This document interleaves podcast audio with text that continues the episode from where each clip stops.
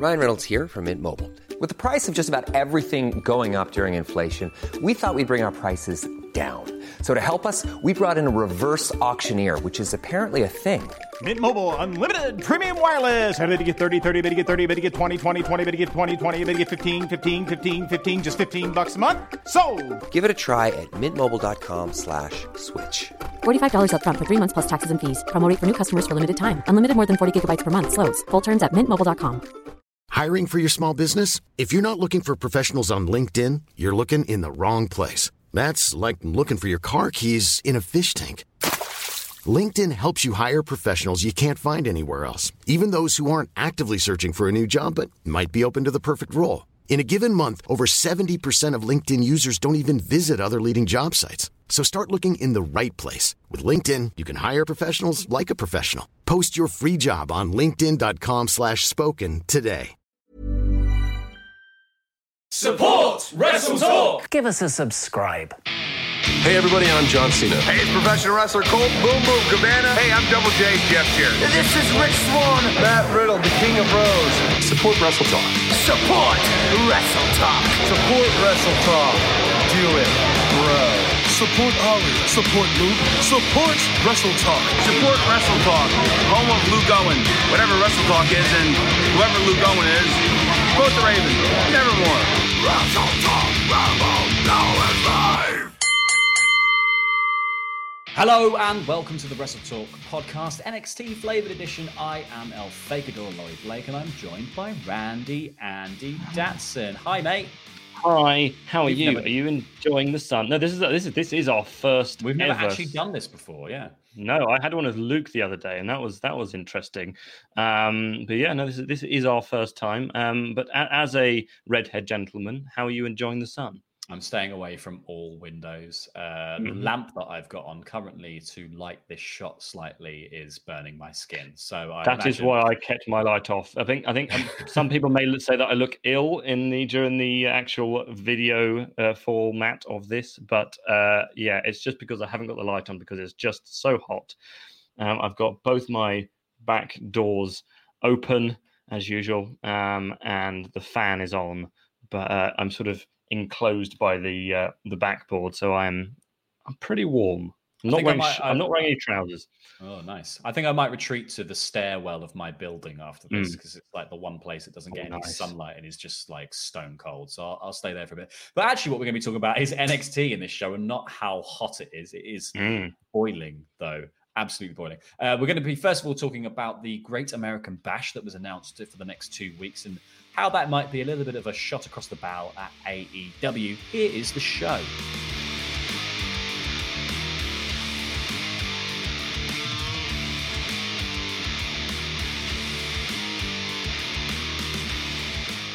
It was announced that next week's edition of NXT and the following week, it's a two week extravaganza, is going to be an edition of the Great American Bash. Now, why hmm. is that interesting? Because for one thing, this is this is an old these are uh, old NWA and WCW pay per views. Uh, WWE has run them a little bit. They ran them from uh, 2004 to 2009. 2009, then 2012, it was just a Yeah. battle royal on a Yeah, yeah. Super SmackDown edition, essentially. Um, so it, it has a it has a lineage within uh, WWE. NXT obviously has very heavily uh, sort of been part of the footprint of Dusty Rhodes' great works. They are quite obsessed with bringing in matches that he was kind of matches and pay per views and things that he's kind of involved in, like taking war games from WCW and turning that into one of their own pay per views.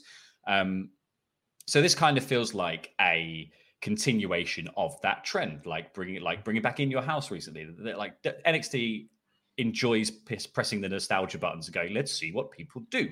Yes. However, this is going up directly up against these two editions of NXT, going directly up against AEW's Fighter Fest. Mm. Um, Cody Rhodes has previously tried to acquire the uh, the trademarks for old Dusty um, creations such as Bash at the Beach, Starcade, and the Great American Bash. So, do you think, Andy, it feels a bit pointed to on a week that you have decided you need to go up against a, you need to counter program against what AEW is doing. You then Yes. pick something that Cody has specifically asked to have, um, and then put it against AEW stuff. Oh, I I mean, absolutely. I mean, I think the the thing that they've the fact that they've announced it just the week before as well is kind of like they've had this in their back pocket for some time, and they thought, you know what, we're going to save it to right the last moment, and then we're going to drop in the fact that this is one of the copyrights we managed to hold on to because there have been, I wouldn't say battles as much as they've kind of been trying to hold on to certain ones or um, they I think they sort of don't realize that they're about to lose one. And as soon as they lose one, they have to reapply for it. And it's basically who gets there first. Um, but yeah, I mean, I think, I, I don't think there's any kind of, no one's sitting in the back going, oh, we had no idea. Oh, you mean you've got Fighter Fest those two weeks? Oh, man. I, I, I had no idea. Um, so yeah, it- it's, it's, it feels pretty petty. I mean, I, I'd like to say that I'm surprised um, but they do this all the time. Um, and yeah, uh, Cody, Dusty's son. Dusty, uh, according to Ric Flair, is the guy who came up with the idea for Great American Bash. Um, so yeah, I mean, this is exactly the sort of thing they do all the time. Uh, it's, it's and a classic yeah, WWE move. Uh, Yeah. I, what I find interesting about this is that, like, like there's there's no argument as well. Like, the, the I think you can put pettiness aside in this degree. and You can say that WWE has had a history of using Dusty's stuff anyway, regardless of AEW's existence. Mm. Um, they obviously like to play on sort of brand recognition in that sense. Um, and obviously, it makes sense to have the Great, the Great American Bash was traditionally a July pay per view, uh, Fourth of July being a very important day in America, so I'm told. yes, this- and in this- the UK now. Yeah, this edition of that also coincide, yeah, with just what we get pubs back. Yeah, yeah. finally, yeah, that's it. Way independence, pubs. Um, but yeah, like in America, much more important. Um, Great American Bash fits that model perfectly here to Mhm. bring back for that sort of extravaganza. I just think the programming that NXT has and the stuff that they've booked in doesn't feel like this feels like a, a thrown together thing. This feels like they're just plastering a name on something for the sake of making it sound exciting. Because do you know what would have been a really good match to have on the uh, Great American Bash? I don't know, triple threat for the North American title, maybe. Yeah, Like that, the North American title sounds like the exact sort of thing that should be defended on the Great Well, American it, Bash. It, doesn't kind it? of is being defended, I guess. I mean, it, it's the, the Adam Cole versus Keith Lee is what is is going to be the main event. But um, what was I going to say? Yeah, it just there's something doesn't feel quite right here. Um, I don't really know what it is, but like, carry on. I, I had a thought, but I've lost it. You carry on. I'll try and get it Okay. I'll carry on. Um, yeah, so I think let's let's have a little comparison of what's going on between WWE and AEW these weeks. So on uh, first the first edition of Fighter Fest, which is next week, it's Jurassic Express versus MJF and Wardlow, Private Party versus Proud and Powerful, Hikaru Shida versus Penelope Ford for the Women's Championship, Omega and Page versus the Best Friends for the Tag Championships, and Cody Rhodes versus Jake Hager for the TNT Championship. We then have on NXT Dexter Lumis versus Roderick Strong in a strap match. I've just been looking up strap match and uh, I'm trying to just find if it is a. Well, that's is that It is, isn't a, that the one it is, a, that- it- is it a dusty thing? Like it's. It Well, I don't know, like- but it's like that's a- the one it's kind of like an uh, evolution of the bull rope match, right? So yeah, like the one that the Fiend had with Daniel Bryan at Exactly. Royal Rumble. a whippings, a whippings match, a, Yes. a kink, a kink match. Um, and that's fine. And then we've got the women's four, uh, four, fatal four way between Candice LeRae, Mia Yim, Dakota Kai, and Tegan Nox for the number one contendership to Io Shirai's NXT Women's Championship. And then a handicap match with Rhea Ripley taking on Aliyah and Robert Stone. Yeah, that's um, obviously that's the main Can't event. wait. Um, Yeah. What? But I remember what I was going to say. It's going to be interesting to see how many of these matches, if any, get changed before next week. Given the given last night's news, hmm um, and given the potential for people to be unable to compete uh, because they have contracted certain viruses, um, I wouldn't be at all surprised if a bunch of these matches are changed without almost without any kind of announcement. They don't want to draw attention to the fact, but then suddenly it's uh, Keith Lee against Raul Mendoza because he was the only guy left um, Mm. who didn't have anything wrong with him. But yeah, I think I, I wouldn't be at all surprised if if the card we have now isn't the card we have in a couple of weeks. And also with Yeah, AEW, well, I think COVID, COVID, COVID is here to rain on WWE's form. Exactly, and and like I mean, so Renee, we know that Renee Young's got it. Mhm. Therefore, you would assume that she may well have passed it on to her husband, Jon Moxley, and he will have possibly could be in contact with people from AEW. So who knows? Maybe I mean, because they're doing everything live now. Who knows? There might mm. be a change to their card, but I mean, we're not we're not here to talk about AEW, suppose. Well, let's talk about AEW one more time, just to Yes. uh, just to lay out their second bit of uh, Fight Fest. So their night two, which happens on the following week, uh, is Lance Archer versus Joey Janela. Nyla Rose will be in action. The Young Bucks and FTR versus the Butcher, the Blade, and the Lucha Bros. SCU versus the Dark Order. Orange Cassidy versus Chris Jericho, and Jon Moxley versus Brian Cage for the AEW World Championship. Now. Uh, NXT, on the other hand, has Keith Lee versus Adam Cole, winner takes all for the North American and the NXT Championship.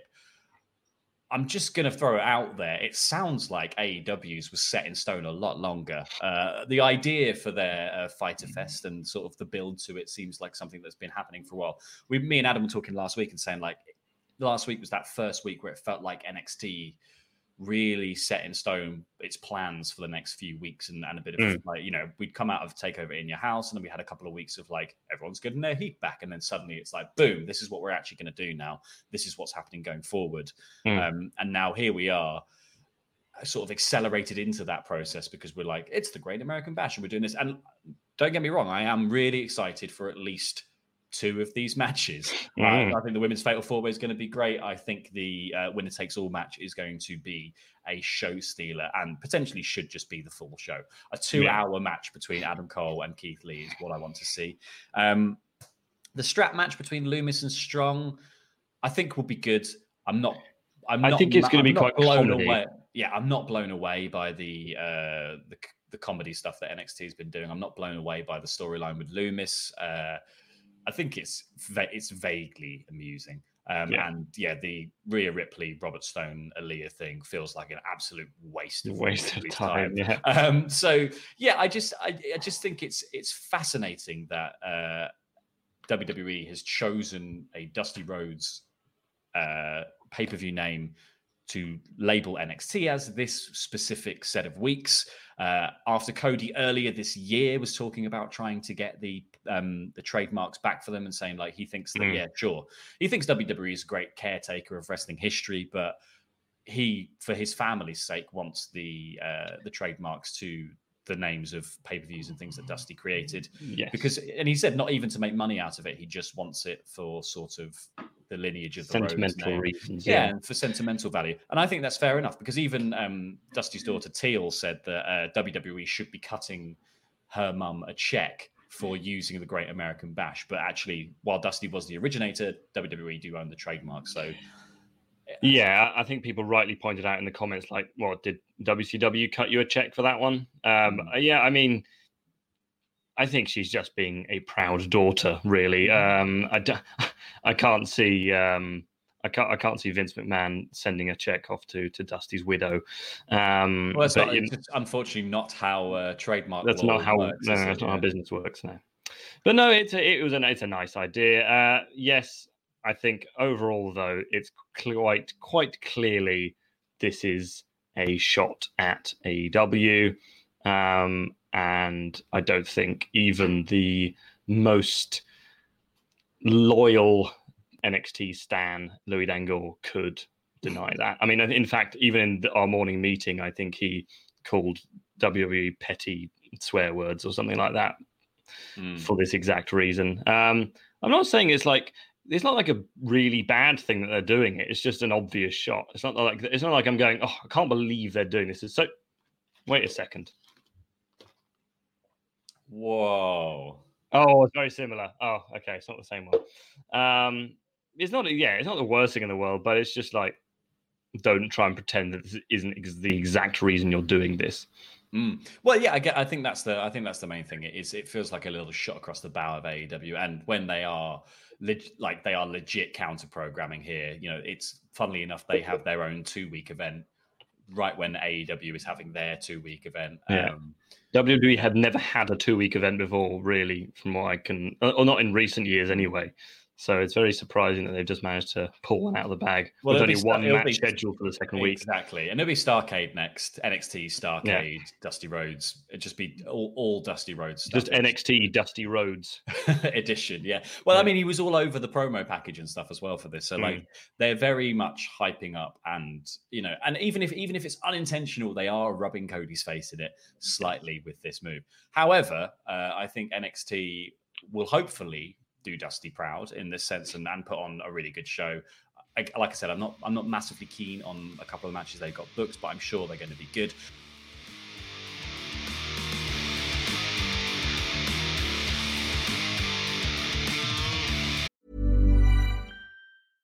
Life is full of awesome what ifs, and some not so much, like unexpected medical costs. That's why United Healthcare provides Health Protector Guard fixed indemnity insurance plans to supplement your primary plan and help manage out of pocket costs. Learn more at uh1.com. Hey, I'm Ryan Reynolds. Recently, I asked Mint Mobile's legal team if big wireless companies are allowed to raise prices due to inflation. They said yes. And then when I asked if raising prices technically violates those onerous two year contracts, they said, What the f are you talking about, you insane Hollywood ass? F- So to recap, we're cutting the price of Mint Unlimited from $30 a month to just $15 a month. Give it a try at mintmobile.com slash switch. $45 upfront for three months plus taxes and fees. Promo rate for new customers for limited time. Unlimited more than 40 gigabytes per month. Slows. Full terms at mintmobile.com. Wow. Nice. Yeah. What you're hearing are the sounds of people everywhere putting on Bombas socks, underwear, and t-shirts made from absurdly soft materials that feel like plush clouds. Yeah, that plush. And the best part? For every item you purchase, Bombas donates another to someone facing homelessness. Bombas. Big comfort for everyone. Go to bombas.com slash ACAST and use code ACAST for 20% off your first purchase. That's bombas.com slash ACAST. Code ACAST. Hiring for your small business? If you're not looking for professionals on LinkedIn, you're looking in the wrong place. That's like looking for your car keys in a fish tank. LinkedIn helps you hire professionals you can't find anywhere else, even those who aren't actively searching for a new job but might be open to the perfect role. In a given month, over 70% of LinkedIn users don't even visit other leading job sites. So start looking in the right place. With LinkedIn, you can hire professionals like a professional. Post your free job on linkedin.com slash spoken today.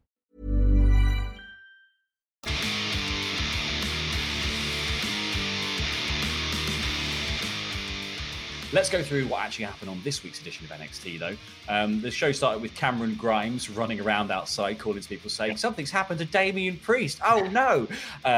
Because apparently Damian Priest slashed his own tires the week before and now is pretending Yeah. he's got hurt ribs. This is Cameron Grimes trying to get out of yet another match with somebody who is clearly better than him. Um, so we had, uh, yeah, Grimes comes down to the ring. Priest is outside. He Grimes uh, says that this is it. Uh, I've won. Priest can't compete. He, he, Yeah. you know, I took on Finn Balor when I had a hurt jaw, and I, you know, I've already won. So this is just another win for good old Cameron Grimes, referee. Throw that, throw it out, and then Priest comes out with all of this entourage being like, "No, your ribs, man, your ribs." And what ensues is quite a good little match. I quite enjoyed this. Like it was Mm. mostly uh, Grimes working over Damian Priest's ribs, as you would imagine, with the big targets painted on them, as pointed out by Mauro Ranallo many, many times. Yes. target on his ribs with the big, the big white tape. It's a, it's a target. But yeah, um, Grimes hit a cave in on the outside, got Priest back into the ring, and then hit a cave in on the inside to take him out. He, drew, Mm. he actually hit the cave in on the outside, and being the sort of cocky heel character, bit of a coward that he is, he decided to let the count out do the job. But Priest rolls back in at nine, eats another cave in, and then Grimes rolls him up for three. Not really sure what this does for either man. I'm assuming this feud is just going to continue into the next pay per view. I feel like Damian Priest, Archer of Infamy, needs to start getting some wins under his belt to yeah. grow some infamy. I don't know. It feels weird that he he's kind of got the legend killer gimmick, but without doing any legend killing. Like it. it really yeah. I, I think I think he's I think I think this is a way to get him a series or just a a sort of mid-level feud win over someone who wears a hat. Um, and yeah, I, I think because obviously he, he lost to Finn Balor uh, recently. Um, I just think yeah, I, I just think it's a way for him to get a win, for him to kind of build forwards because they are building a lot of kind of big stars now. Obviously, they've got Keith Lee and Adam Cole, and they've got Dexter Lumis, who they're building sort of as a as a feud against the entire um, Undisputed Era. They've got Karrion Kross. Obviously, I don't know what's happening with Tommaso Ciampa at the moment.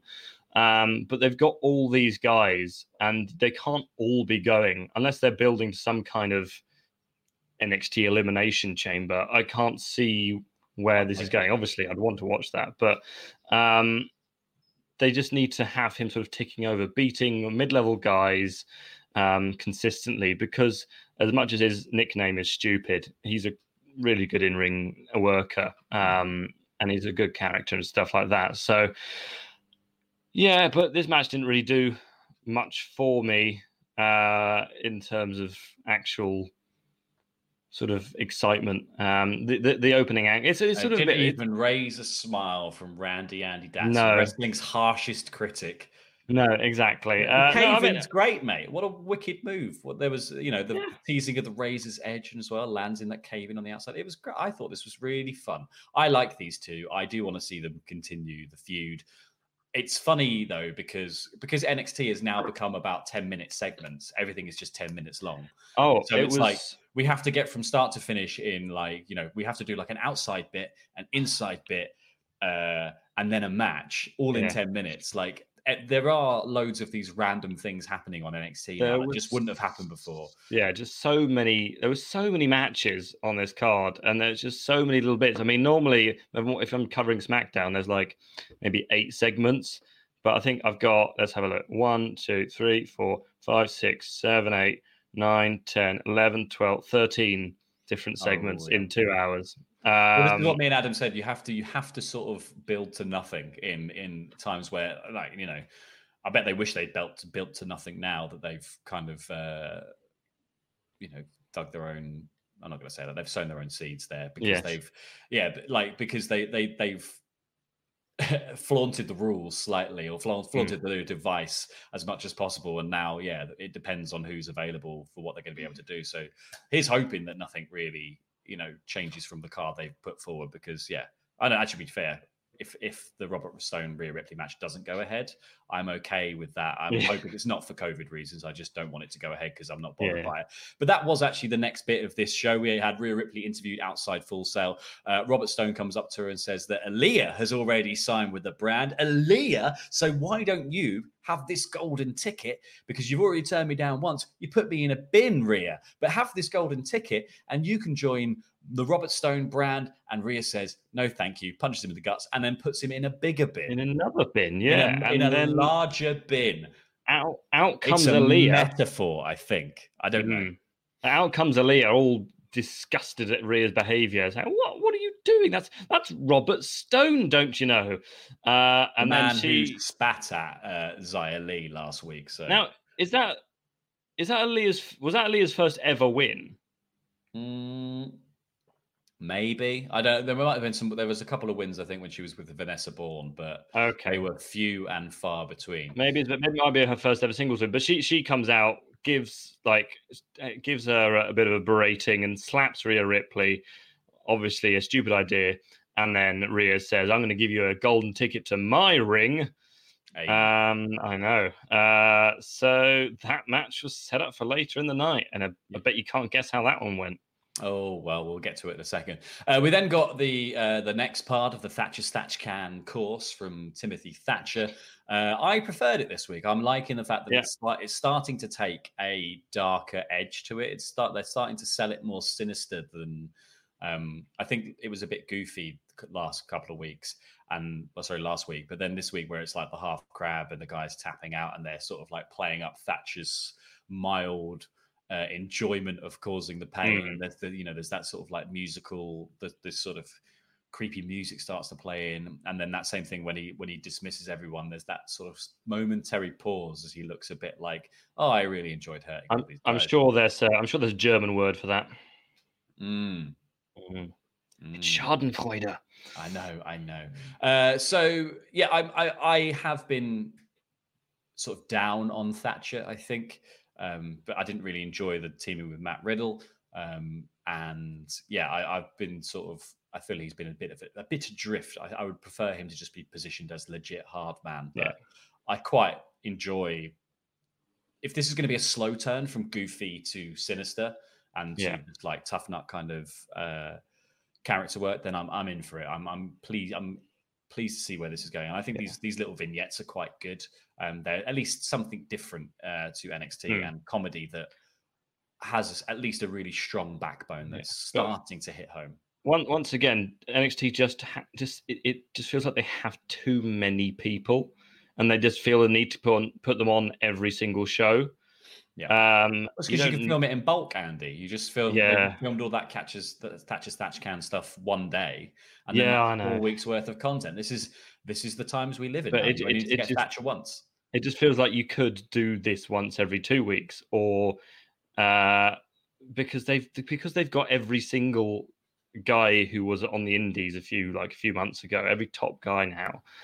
There's just there's just not enough room for them all to do kind of meaningful things. No.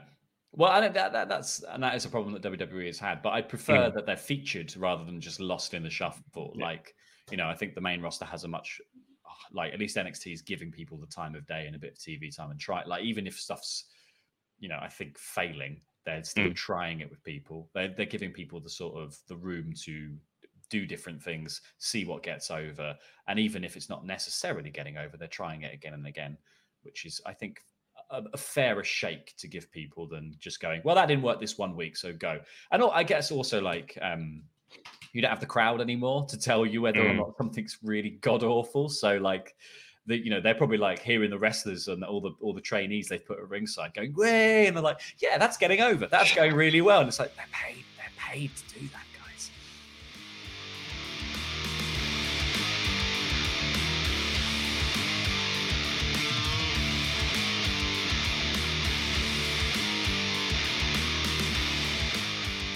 We then got uh, Legado del Fantasma, as Santos Escobar, the cruiserweight champion, coming out with Raul Mendoza and Joaquin Wild to take on Jake Atlas with his terrible, terrible music. Um, Jake, this was really just like a showcase of stuff that Jake could do. Like, Yes. I, don't, I don't think Escobar did anything in this match beyond No, he just sort of got out the way a lot, and like uh, Atlas did a moonsault onto his two cronies.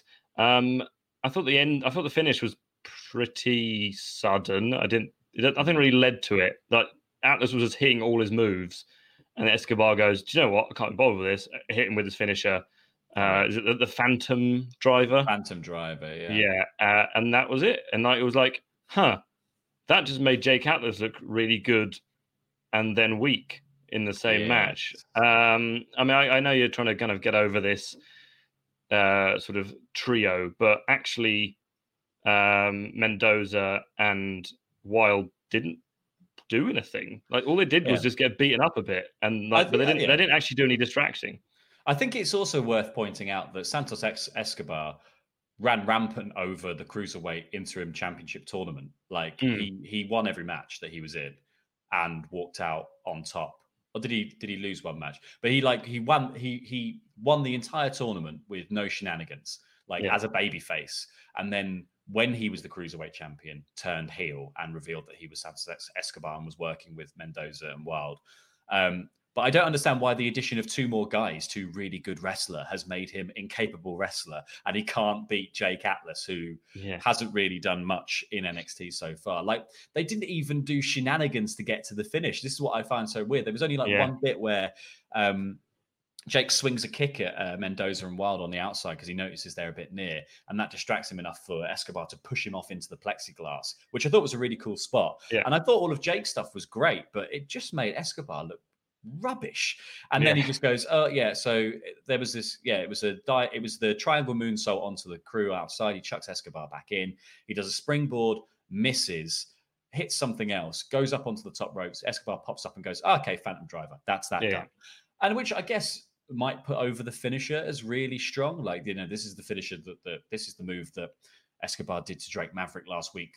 Semi through a table. I, I'm Mm. only going to say semi through a table because I think Escobar went through the table and and Maverick went on the floor, and that was, and now he's out. But like, I guess it might put over the finisher, but I think you could have made uh, the team of Legado del Fantasma look stronger here and more cohesive. I think you could have. You need to have the addition of Wild and Mendoza make Escobar stronger or at least to yeah. cover his weaknesses. And this didn't really do that. This this was those guys didn't help him at all, and he didn't really help himself. He just sort of lucked into his finisher. I think I think this was a match to make Escobar look really really strong. Um, and instead it made Jake Atlas, Jake Atlas look strong, which is great. Yeah. Like I think Jake Atlas is really good. His his style's really cool and very unique. Mm. But it would have made more sense to have Escobar at least this be sort of 50 50 and then the difference of having his crew there make you know help with the finish. Um, we then got more of the undisputed era gaslighting roderick strong uh, basically telling him that um, he's he's kind of weak for not being able to go into the trunk while talking to registered psychiatrist Kyle O'Reilly rather mm. than going to a real psychiatrist. But uh, this week they managed to G him up. He says like last week he ran and ran and ran from the trunk because he didn't want to get into it, um, and uh, he spent most of the week sort of retreating into himself, thinking about it, and he's got over the fear of the trunk. So they take him outside and he hops in and he's like, he doesn't even care that Kyle O'Reilly was no. the one pretending to be the psychiatrist. We're not even going to mention that and how sort of weird that is as a, as a concept that the, the, rest of the guys just don't believe him about Dexter Lumis. Um, he hops in the trunk. Then the driver pops the trunk open. He hops back out, and then he, they're all like, "Yeah, well done, Roddy, you did it." And they're like, "Cool, you got a match against Dexter Lumis later." And he's like, "Ah, oh, damn." I was really expecting this to be in my head, what should have happened when they put him in the trunk is the car should have driven away, and we should have seen Dexter Lumis lean out the window. And it, it should. I feel yeah, like this yeah. story should more be about the fact that the other guys don't believe him, and that's wrong. Than uh, than they're right to sort of yeah. push Roddy into all these matches with Dexter Lumis to get him over his fear of man who kidnapped him. Yeah, I, mean, I, think I think there definitely should have been some Lumis shenanigans with the car, either driving away or I, I know this is really silly, but like they'd open the trunk again, and Lumis was in there somehow. Like Ooh, he, yeah. he, like, like, Roddy gets in on his own, and they open it again, and Lumis is sort of spooning him once they when they reopen it. Mm. Um, because that's the sort of creepy thing that I feel like they they could get away with Lumis because he's just a bit weird. Um, but yeah, I to be honest, because I've sort of only been watching the highlights and stuff of NXT in the in the recent weeks, just because I don't have time to watch all all, all of it. I didn't recognize Kyle O'Reilly to start with. I was oh, like, oh, yeah. ah, it's a psychiatrist. And then I realized afterwards that it was Kyle O'Reilly because he's growing this giant lorry beard. It's the glasses, mate. That's what it makes yeah. it. It's the it's the old Clark Kent ism. You, you put glasses on, you don't know it's Superman. You don't know it's mm. Kyle O'Reilly. Um, I See, this is the thing. I don't sort. I really don't know where this is going now because it's going. It's building to this strap match next week, um, where I imagine the the correct thing to do is show that Dexter Lumis has been a horrible monster the whole time and is perfectly capable of destroying Roderick Strong while, yes. while strapped to him. Um, I wonder if this is going to play into Lumis leaving that picture of him and Dream as the tag team champions uh, last week. So uh, I think we might get sort of Bobby Fish and Kyle, probably Bobby Fish at least, running down, trying to interfere in the match, and Dream might make the save, giving Lumis the win. Um, and then that can build into them those two going for the tag team, yeah, um, which I think will be a lot of fun. I really like the idea of those two as a tag team. I think they'll they would play off each other really nicely, but um, obviously depends on lots of other factors at this exact moment in time. Yes, so, yes, yes, I was thinking that, uh, but we won't discuss those. We won't, we won't go too in depth on any of that yeah. stuff uh, here. So let's talk about Indus Sher, who then came in to call out Oney uh, Oney Lorcan and Danny Burch after last week's. These are all the people in the tag team bit that happened, mm. where everyone ran out. Uh, we then got a recap of Champ Champ Baby uh, who was saying that he wanted to go for the North American title, Adam Cole, uh, and then it sort of uh, brought in all the other guys who were going for the match, who are having the main event sh- of the show, which was Keith Lee, Finn Balor, and Johnny Gargano to sort of lay out their legacies in NXT. Um, I think it, I, I, really liked this sort of positioning of, of Finn coming back to take on Johnny because Johnny's been sort of running his mouth about being Mr. NXT, and Finn thinks that he's Mr. NXT. I think that's something that can like this is a really nice bit of that feud that like this is a nice bit of um character work that can just run and run and run in NXT. I imagine like you can conti- consistently have these two revolving around each other to one up each other and be like, no, no, I'm the best that NXT yeah. has ever had. No, no, I'm the best that NXT has ever had. Uh, as we find out later, neither of them are the best that NXT has ever had. But we'll get to that in a second. We then got uh, Kacy Catanzaro and Kayden Carter, team Case, the KC Express, as it was known, uh, mm. uh, versus Dakota Kai and Raquel Gonzalez, who is now apparently going by Big Mummy Cool. Yes, I I heard that. Uh, I'm glad I'm not. I wasn't the only. So that's a new thing, is it? Mm-hmm. Big Mummy Cool. Okay that's fine. Um, yeah, it, it was a. Uh, it didn't. I mean, what what they were the sort of match. The match sort of started with Casey and Casey going after Gonzalez, sort of double teaming her quite a lot. Uh, which for a, a, kind of babyface tag team, I thought was quite unusual. But I think they kind of had to had to try mm-hmm. something because they're both three foot nothing, especially Catanzaro. Um, uh, but that didn't last very long, and then Gonzalez basically just p- picks up Catanzaro and this one armed kind of power bomb thing, uh, and that was pretty much it. I mean, right. yeah. And then Kai uh, got Catanzaro in the in her submission finisher, uh, and yeah, Dakota's kind of uh, give a bit of uh, build to uh, next week where she'll be in the Fatal Four, which was interesting because she was the only person who was in a match from that match this week. Um, Almost as if that show has just been thrown together, Andy. Almost, no, no, no, no, no, no, no, no, no. They've got a logo. They've got a Don't logo. Be silly. So they know yeah, it's, yeah. it's happening for ages. They've made a logo.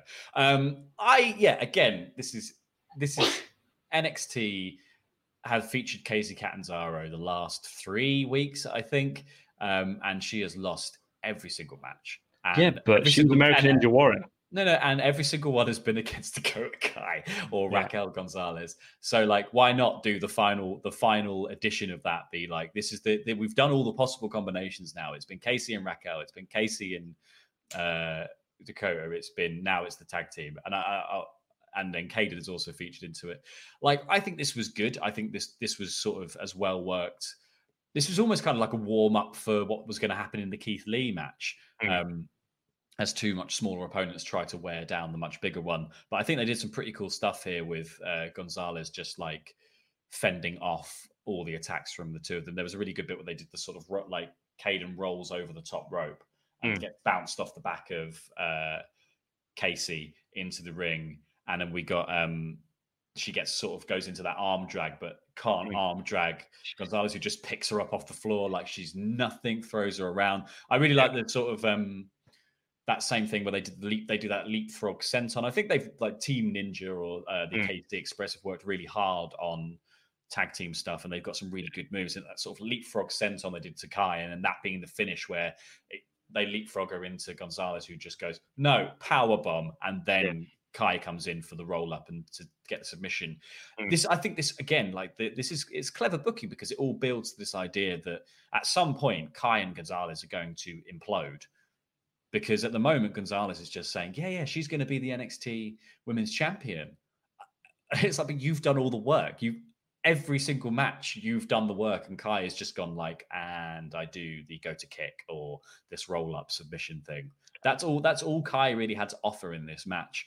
Um, so I think that's I think that's fascinating booking, and I wonder when they'll pay off on it because they also are kind of still obsessed with Dakota Kai losing two matches with losing in matches with Tegan Nox in. So mm. I, I don't think she's particularly going to win the the fatal four way. But then I think I think Kai and Gonzalez would be an interesting first opponent for Io Shirai. I just I yeah. wonder whether Candice or Nox is a better choice. Yeah, I mean, what well, definitely what I'm not against is the fact that NXT seems to be trying to build more women's tag teams because heaven knows we need more women's tag teams because at the moment there are three on the main roster. Mm-hmm. Um, and that's the eternal not, feud. Andy, I mean, to be honest, for the women's tag belts, that is enough for three years of feuds. Um, well, it's not but, because Sasha Banks and Bayley will be splitting up incredibly soon. That's true. So this, yeah, okay. So there, there will be two tag teams soon. Yeah, exactly. Uh, so yeah, you do, you do need more women's tag teams. I think mm. the belt. I think the belts being in NXT for a little bit would be really useful as well. I think that's probably a good a good shout too. Like, because yeah, it gives them. I think they need to be con- constantly featured, but I don't think Raw and SmackDown really have room to feature them all the time. They don't. They're not that bothered by them.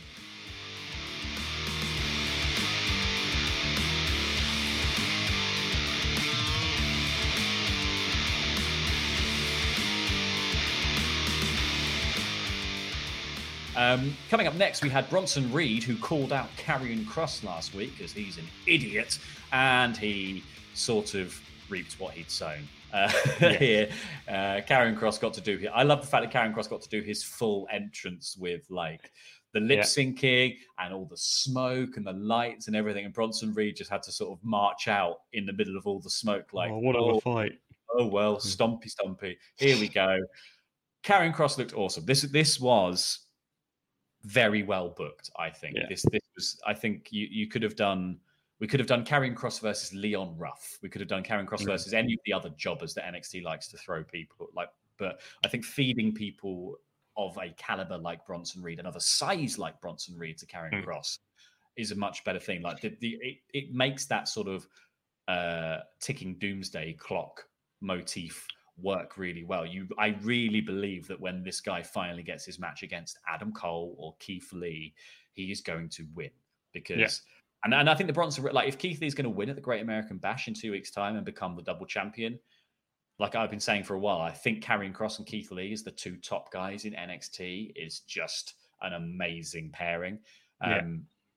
And him, what he, what happened with Bronson Reed here positions Karrion Kross as someone who can shrug off anything that Keith Lee has to throw at him. It's that mm. sort mm. of they, they give they're pushing him into an even more powerful Dijak position. Uh, and I really, really like that. There were some brilliant moments in this as well where uh, he just picked up Bronson Reed, hits this exploder suplex like it was nothing. Like he just belly to belly, just way bye mate. Mm. Like I, you're not helping this. I'm I have thrown you.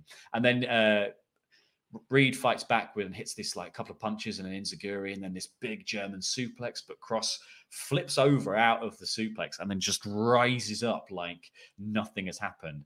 This is like perfect monster booking. I love Karrion yeah. Kross. I can't wait to see uh, more of him and for it to start like to start being about titles um, because he's he's already in that mix you know, he's already given the clock to Adam Cole saying TikTok, and Keith Lee has already smashed the clock. So, you know, I mean, there's a, that there's that potential that at the winner takes all match, Karrion Kross gets involved and causes uh, disqualification, and then nothing really comes of it, which I think would be a shame. But if it at least positions Karrion Kross to take on Adam yeah, Cole, it, that's fine. If anyone's going to cause a DQ, it should be Karrion Kross. There's obviously there's every chance that let's say Keith Lee wins, Karrion Kross could then challenge him for just one of his belts.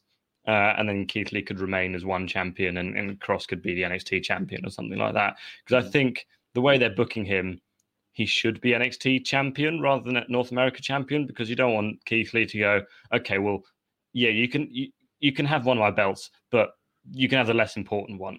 Um, yeah. I, th- I think Kross has been positioned in such a way that he, if he's going to go for a belt, it has to be the top one. Yeah, and I think I think someone I think someone coming up through the ranks to take on Kross like Kross is made for an underdog.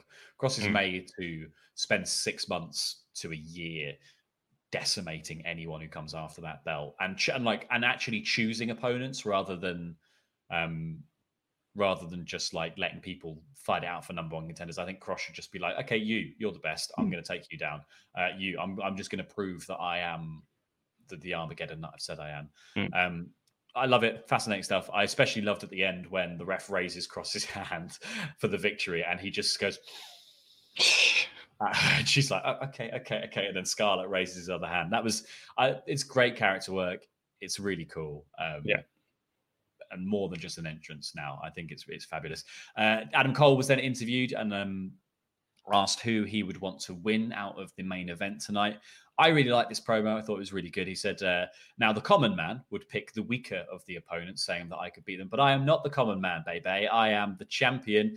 Uh, so I don't really mind who, who wins. I'm just concerned with making sure there's enough space on my mantle for one more championship. Uh, and then walks off saying, Stupid question. it's it's it's brilliant, undisputed era, snarky, childish, teenage kind of yeah. Uh, put downs and comebacks, and it's great. I I also love the idea that he keeps the belt on his mantle like during the week. Like he's just going to have them on, on Yeah. like, over the fireplace. That's quite nice. I mean, but and yeah, it was it was it was a nice nice touch, um, and it's it's. I like the way that he always plays himself up as this kind of like really honest champion, um, but then almost all of his championship matches at at some point you know the undisputed Era is going to come down, so that was great. But speaking of great, next up was Rhea Ripley. Well, this, against before, before, that, we had a uh, promo for Mercedes Martinez, and it's Oh, we she's- did, yeah, sorry. she's coming soon. Says that NXT's open Pandora's box. I really liked it. I love the filming of it. I Mhm. think she's great. I can't wait to see her come back because I think she fills the Shayna Baszler shaped hole that Yeah. NXT had, and I think she didn't really get a fair shake of it first time that she when she first came back to NXT because of Shayna Baszler. Like there, there Mm. was that moment in the battle royal they had, the, the women's battle royal that Shayna Baszler surprise entered and I think won. Um, I can't really remember, but uh, yeah, where they had this face off in the ring, and you were like, "Yes, I want to see this match." Um, so I think uh, Martinez is going to be a great addition. Not a great addition is yeah, if Rhea Ripley joins the Robert Stone brand. Yeah. Uh, this was this this was this just feels beneath Rhea Ripley as someone who you know had one of the best matches at WrestleMania against Charlotte Flair. Um, was involved in the triple threat for the the NXT Women's Championship like three weeks ago. Um, this feels like a demotion, a massive demotion, and it's just it feels like it's just wasting Rhea's time. It, it obviously features her. Um, I don't necessarily think the sort of like I'm just going to consistently be bothered by Robert Stone to joining his brand. Obviously, she's never going to join the brand because Robert Stone is a loser as far as NXT has, has positioned him. Aliyah also in NXT history has been a loser. Loser. Uh, so this this was ju- this is just to waste time. And you know, like it will make. I think the, the match at the at the uh, Great American Bash will make Rhea Ripley look strong if she beats two people, including a including a bloke. Like that's clearly what it's about. Um, but this was just silly. Like Aliyah starts, she immediately runs into the ropes to get away from Rhea Ripley. Rhea just starts chucking around, hits a big drop kick. Uh, Rhea hits this clothesline, picks her up, knees her to the face, snapmare. She does like a at Robert Stone, and then does like Mm. a running drop kick. It's all a bit childish and goofy. And then Rhea hits the uh, the Prism something. I can't remember what it's called, but the Prism uh, finisher, uh, her submission, and Robert Yeah. Stone spends about 20 seconds taking his shoe off to chuck it at Rhea. She then chases him, and then to embarrass him, she strips him of his jacket, and he rolls out of the ring. Uh, Oh. She then, you then expect that Ali is going to get the roll up victory, and that doesn't happen because Rhea Ripley turns around, boots her in the face, hits the riptide, and wins. It was a complete load of gabbins. Yes, Aliyah is so bad that she can't even capitalize on a on a on a distraction like that. Uh, Yeah, it's just whatever. And yeah, like you said, it's completely beneath Rhea Ripley. Uh, she's going to win quite easy next week. I imagine she'll pin Robert Stone because that's always the way these matches go. Um, yeah, I, it just feels like they thought, okay, well, she's been in the title picture for almost a year now. Okay, what we'll do is we'll give her a crap feud just for a bit, and then as soon as as soon as Io Shirai needs someone actually worthy of her, then we'll bring her in. Or they'll they'll think, or the other option, obviously now that Charlotte Flair is gone, is just to call her up, just have her completely destroy Robert Stone and and Aliyah, and then just go, do you know what? Up you go. You're on Raw now. You are you're Charlotte Flair. Can you do an American accent? yeah, well, I think I think that's probably something they they must be thinking of. But this isn't the this isn't the feud to cat. Like obviously they'll just pretend it never happened. Uh, but this isn't the feud to catapult her to the main roster, and this should not be her final NXT feud. No. Like this, she should be. They should move heaven and earth to insert her into the women's fatal four way. And have her win that and take on Io for the last match and then move on. Yeah. But whatever like this is this is this is the thing with trying to fit they so many people they're trying to feature them they don't necessarily have anything to feature them with Rhea needs to be made to look strong being two people makes her look strong i think it's a silly argument about intergender wrestling to be like you know it would make her look stronger if it was like a person who's a wrestler Mm. Robert Stone is not a wrestler in terms of in, in terms of the way that NXT views him. He is a manager. Um, so this is this is just this is just further embarrassment to Robert Stone. I don't know what they're gonna. I think they've just decided that his brand is a joke. Uh, I think when he when he when he came in came out of Chelsea Green, I thought there was going to be something and progression there, and they've decided they don't like it and they don't want to do it. So yeah, Whatevs, mate. Uh, we then got Dexter Lumis versus Roderick Strong. I really enjoyed Roddy's entrance here, where he gets the Undisputed Era entrance and Bobby Fish is sort of walking behind him, but mostly to make sure he doesn't run off. Strong's like looking at the ring and Roddy's doing the the the hand signal, and he's like, do the hand signal to like Roddy, and Roddy's like, okay, and does it, and then goes to run, and Bobby has to like push him to the ring. Um, but again, like this is this whole thing is like the Undisputed Era are this is weirdly isn't hasn't caused any rift yet with them. And uh, me and Adam were saying this last week. It's it's slightly strange that Adam Cole is associated with this goofiness while also being like the double champ, almost going to be a double champion. Like he's, Yeah. he's that's the picture he that's the picture he's in, and he he now exists across two different timelines where two yeah, he, he doesn't need to be in the silly stuff. Like Fish and O'Reilly are more than capable. Well, Fish, O'Reilly, and Strong are more than capable of carrying a comedy storyline. Mhm. Cole can kind of mention it, but he doesn't need to be there in person. He doesn't, as much as obviously like he adds star power to it, he doesn't add anything else Mm. to it really. Uh, you can you can do all this without having him just standing there, just kind of laughing and and clapping and things like that. Um, but yeah, no, I just thought this was a. It was it was the obvious way to play off this this angle on on last night's show, um, which was just Roddy pegging it. Yeah. Uh, quick note about the Adam Cole thing. Yeah, I think we could have we could have done this whole feud without Adam Cole, Mm. in a sense that like we could have done. Lumis puts them in the trunk at, in your house, and Adam Cole just says to them, "Look, I've got bigger fish to fry. Like I don't, Yeah. You know." And that same episode where Adam Cole came out and did his like speech for winning, and Kross delivered the uh, sorry Scarlett delivered the, the hourglass. That was the same episode where they were doing the goofy uh, undisputed era stuff as well. Mm. And Cole could have just said, "Look, I don't have time for this, guys. You're gonna have to sort this out yourselves because I've got Karrion Kross on my back." And that would have that would have made this kind of feel okay. But yeah, I'm interested to see where this goes um, next week with the strap match uh, because yeah, so far it does feel like the undisputed era have just been lying to Roddy's face about Lumis, and it, and and it feels like this should be something that causes cracks between them to form. Like this, this puts us back to that I've said before, like that world in which it felt like Roderick Strong was about to break away from the undisputed era, and this could be another sort of moment that causes a rift between them. Um, I thought this was silly but kind of fun. Like Roddy just tries to run at the beginning of the match. He tries to run during the match. He eventually runs straight into the plexiglass and runs away for a count out. Uh, Lumis slides back in the ring to pick up the victory. And then as Bobby Fish is sort of shouting and being like, Roddy, oh, no, Yeah. run away. Lumis gets him in the head and arm choke and uh, Fish sort of escapes. So I don't know whether they're going to do like Lumis starts to pull apart the the other members of the undisputed era as a bit of fun like he's just sort of toying with fish and strong while while he can. Um not massively sold on the the storyline. I think the match will be good i don't think the build has been fabulous it's not been my it's not been my favorite thing nxt has done No. recently uh, we then got robert stone asking for a rematch against Aliyah, uh, sorry against Rhea ripley with Aliyah on the uh, on the ipad to william Yes. regal who says what a brilliant idea it's going to be a handicap match yes it's going to be a brilliant it's a brilliant match uh, you could take on Rhea Ripley, you and Aliyah in the ring. And he's like, no, I'm not a wrestler. I'm not a wrestler. He's like, well, no, I've already said it's going to be a brilliant match. Yeah. And uh, if if that happens, and he's like, well, fine. Well, if that happens, then Rhea Ripley has to join the Robert Stone brand if I if I win. And Rhea Rhea's like, well, I can't actually can't actually do that. That's not really my powers. I can't really make people sign up to stuff they don't want to sign up to. But Rhea goes, nah, it's all good, mate. And uh, she says that's going to happen next week. So- Bonza.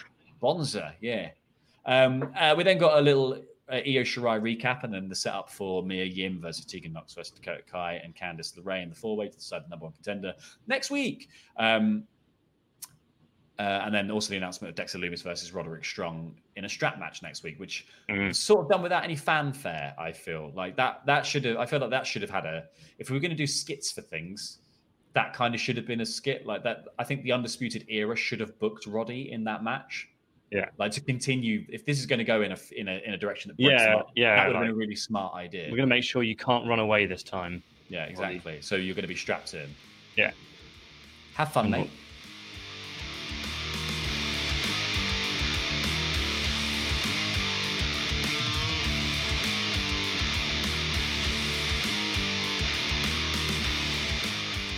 Uh, but then we got the main event, which was Johnny Gargano versus Finn Balor versus Keith Lee for the North American Championship. And I bloody loved this match. I thought it was really, really fun. Um, I like the fact that Johnny rolled out immediately, leaving Finn and Keith to sort of battle it out. The the, the opening of this match was mostly about Keith Lee and how Yes. bloody strong he is. Shrugging And- things off. yeah, and Finn and Johnny like couldn't get it together. They couldn't. They didn't work out how to work together for a lot of the match. Um, you know, Keith Lee was just picking them both up at different times and slamming them down. There was a point where he does sort of a Northern Lights suplex dump to both of them over his back. Yeah. It- it- no jumping from either of them. He just went, "Okay, bye then," uh, and off they went. Um, they they were taking there was a there was a really long section that I really liked where they were both taking it in turns to do like uh, on the back sleeper holds on on Lee, and he was like shrugging him off, and then the next one would jump on, and it was Yeah, like yeah, slowly wearing him down, and he drops down to his knee, and he's like, "Oh no, that's oh no," and then he but he powers up and gets out. Um, things kind of uh, there was a point where um, yeah, Finn was doing a sleeper and Johnny was on his leg, and he just throws Finn off and then just picks Johnny up off the floor like one handed, like he's nothing goes over there. This leads to a bit of a moment outside, and this is where the tables turn. Is that uh, Yeah. He comes outside chasing both guys who've run outside. As he comes around, he's going to chart. He looks like he's going to pounce Johnny through the plexiglass. Basically, is the idea. But Finn runs around the corner, hits a sling blade. Johnny hits the cannonball off the apron. Finn goes for a whip into the steps, but uh, Keith Lee sort of stops him. But Johnny runs up behind and pushes him, and uh, Keith Lee collides with steps. And this gives Johnny and Finn a bit of time to go in the ring and work some magic, which was Yeah. really, really fun. Um, I noticed in this that Finn Balor has yet another crap tattoo. Uh, that Does he? Where is it? He's got like a little dinosaur on his, like a like an outline dinosaur on his. I, mean, I think he's uh, had that one for a while now, but yeah, no, it, it's I've not not great. Noticed, but- I've not noticed it before because it just like none of his tattoos suit his character. His current character is like, yeah, hard nut Irish man, and his his tattoos are all like, I'm Yeah. I'm a dweeb. But I like this led I like the tattoos. I think they're nice Yeah. tattoos. I just don't think they suit him. Um, But this led to my favorite moment of the match, which was Balor going, uh, he'd hit a sling blade, was going to go for the shotgun drop kick in the corner. And then they just have Keith Lee just rise out of nowhere next to him, which was just a moment that made me go, ooh. This is so this is Um, the Keith Lee spots that they were doing around Survivor Series Yeah. last year. They loved Keith Lee rising up at the turnbuckle like I'm gonna get you. And this was done in the done in a couple of Dijak matches. It was done Yeah. in a match with it was done with famously with Finn Balor, uh, and it was done in I think during the Survivor Series match as Mm. well, and and uh, over Christmas as well because I remember him doing it with Santa hat on at one point. Um, so there was a bit where I think my favorite bit by far of this match was when Keith Lee goes for uh, he goes for the power bomb, and as he pops Finn Balor up, Finn Balor just does a double footed stomp on the way back down. Yeah. It was bloody awesome. Um, and then so Balor then goes to hit the double. He goes to go for the John Woo, uh, but he hits the John Woo onto Johnny into the back of Lee because they're fighting in the turnbuckle. Yeah. And Lee collapses onto Johnny. Um, Balor climbs up the turnbuckle. There's a bit of shenanigans as both guys get up. Keith Lee buckle bombs Johnny onto Balor and then hits the Big Bang catastrophe. And Balor's then on the turnbuckle, ready to hit the coup de grace. And you think, Mm. oh my God, Balor's going to win the North American Championship. I was like at the edge of my seat, like, Balor's going to win the North American Championship. This is so perfectly set up. And it was like, it was almost too perfectly set up. It was Mm. so telegraphed that you knew it was going to happen because as it's one, two, and Balor jumps, Keith Lee just slides away and Balor hits the coup de grace on Johnny. Um, but Keith Lee just catches Balor and goes, oh, Big Bang catastrophe for you then. One, Yeah. two, three. I have won. Adam Cole comes out, faces off against Keith Lee to finish the show. Um, and in two weeks' time, we're going to see those two have what I'm hoping is an absolute barn burner. Um, yes, absolutely. yeah, I, I really really like this main event, and, and you know when when they when they promised us this main event last week, I was like, this is going to be ace. This is going to be like old school NXT. You know, main events recently have been about ten minutes long. This was much longer than that. There were two ad breaks in it, so I think the runtime was probably nearer 20 25 minutes but Yeah. obviously 15 minutes we got to see um it was really, really fun. I really liked all three of these guys working together. I think the match ebbed and flowed really nicely. It, it had it had the right sort of build. I think that sort of opening segment of going, these guys can't work out how to work together to cut down the bigger man. There's a brief moment where they do. Then we get the two smaller guys doing the kind of more technical wrestling stuff on each other. Then Keith Lee comes back in, and then it is just let's just see what weird combinations of things we can do to finish the match. And it was brilliant. I really, really liked it. Um, overall, this week's NXT for me was a very good show. I think it would probably be like a low four, high yeah. three. Um, um, again, like I've said before, I'm not massively keen on all the comedy stuff they've been doing, but I think it's starting to find its feet. There was some very good stuff that I like. The main event was great. I thought um, the Kacy Catanzaro, Dakota Kai, Raquel Gonzalez match was fun. Um, like I said, I wasn't I wasn't massively fussed about the way the Jake Atlas Phantasma match worked, but uh, I think Jake Atlas came out of it looking really good. Um, Thatch as Thatch Can is winning me over slowly and slowly. Yeah. Karrion Kross versus Bronson Reed was exactly the match I wanted to see. So there was a lot. There's a lot to like on this week's NXT. How mm. was it for you, Andy, as someone who doesn't watch on a regular basis? Uh, I enjoy. I mean, someone who as someone who watches SmackDown on a regular basis, this was a lovely break um, from that. Uh, yeah, no, I, I really enjoyed plenty of parts of this. As as you sort of say, there there were bits that were not to like, like the Rhea Ripley stuff. Um, but yeah, most of it it unlike on the main roster, at least every single segment sort of l- did build to something that's going to be happening in the next couple of weeks. There was nothing that kind of was like so pointless that you just thought, huh, mm. okay, well, they, they did that. I mean, at least the Rhea Ripley stuff is leading to a match next week. And at least it, at least I think in their minds, they're doing something that's going to get her more over because she's going to beat up a man um, so we'll see. Um, but yeah, no, I think I think a kind of high three is, is where I'd where I'd put it. Um, obviously, probably have higher expectations for NXT than I do for SmackDown, but um, yeah, high, high three, low four, just like you.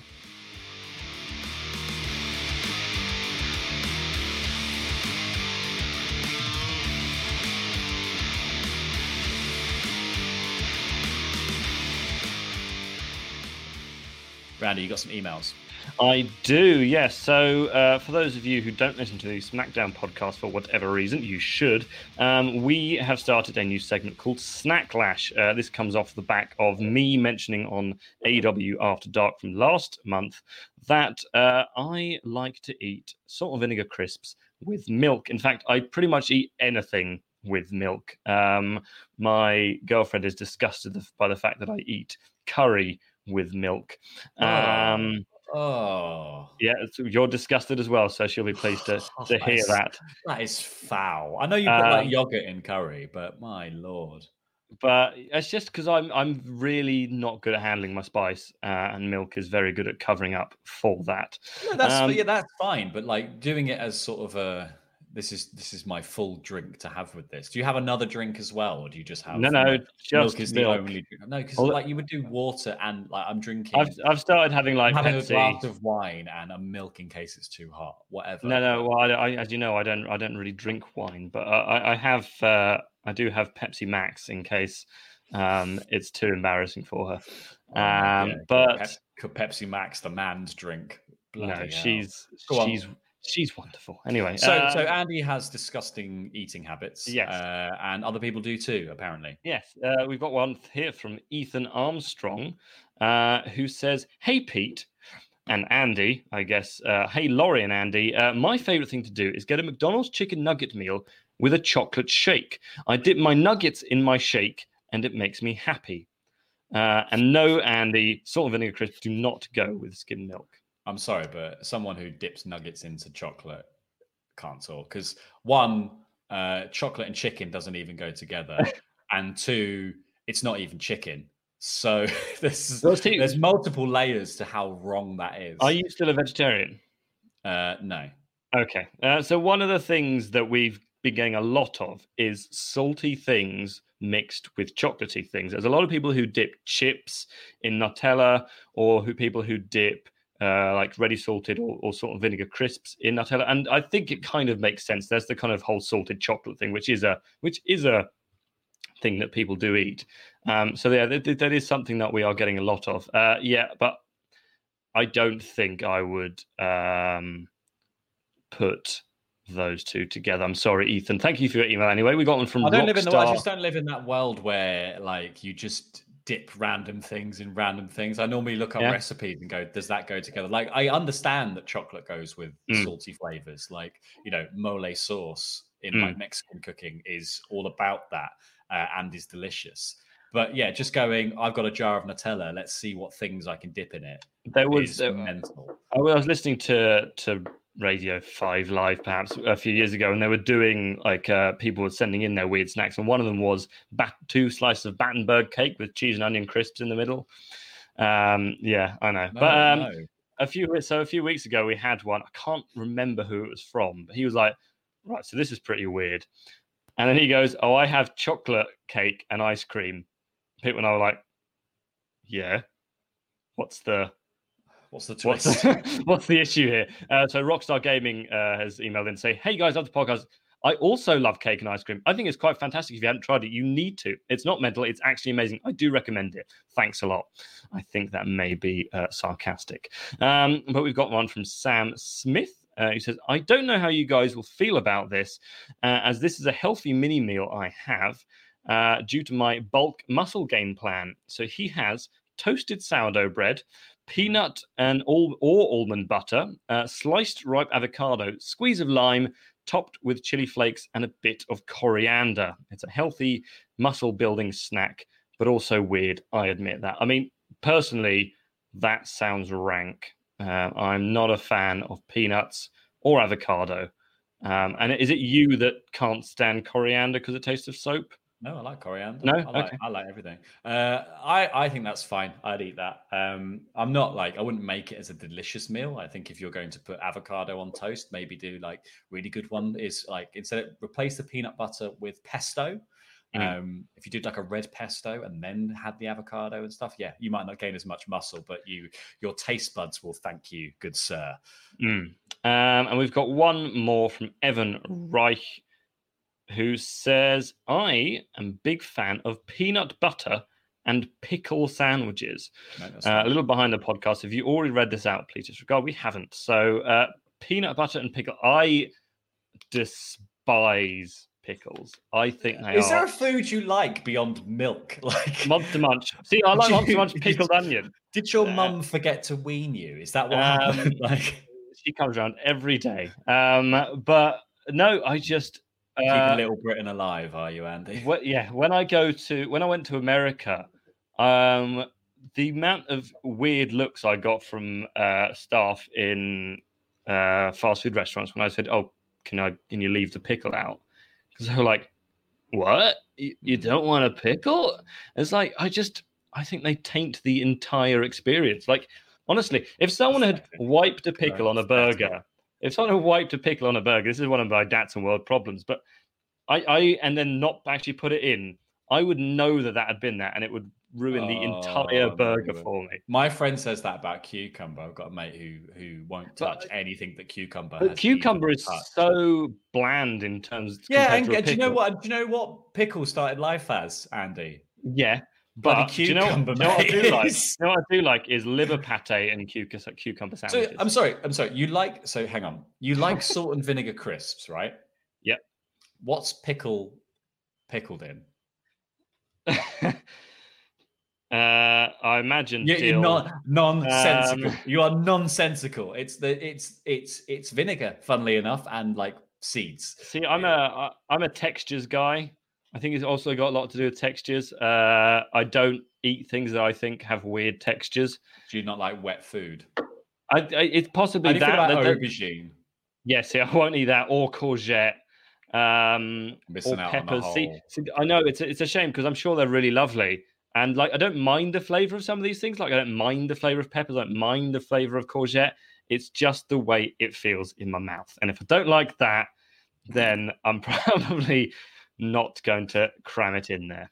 Well, on that, uh, before we dive too deep into the the number of jokes that I could make Mhm. there, uh, we'll we'll call we'll call it time instead. Uh, thank you very much for listening. You've got the uh, the Friday Magazine show coming up tomorrow, which I believe is with Luke and Alex, Queen of the Ring, which should be really Ooh. exciting. Uh, we're, we're going to have guests on the Friday Magazine show from now on in a way to diversify the roster of people on Wrestle Talk. Um, we will also be doing uh, basically back to back to normal. Uh, SmackDown on Saturday, and then running through the rest of the week.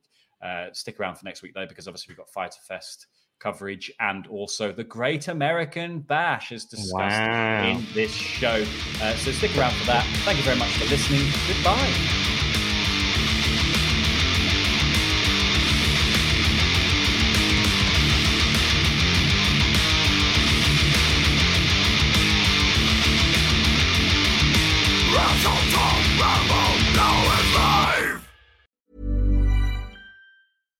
Step onto the legendary clay courts of Roland Garros, where the world's best players battle it out for a chance to win the French Open title. Tennis Channel Plus is your place to watch. Stream every court from your phone or smart TV, live in HD. Don't miss a moment with daily live coverage and match replays on demand, beginning Monday, May 20th. Be there for all the unforgettable moments. Stream now with Tennis Channel Plus.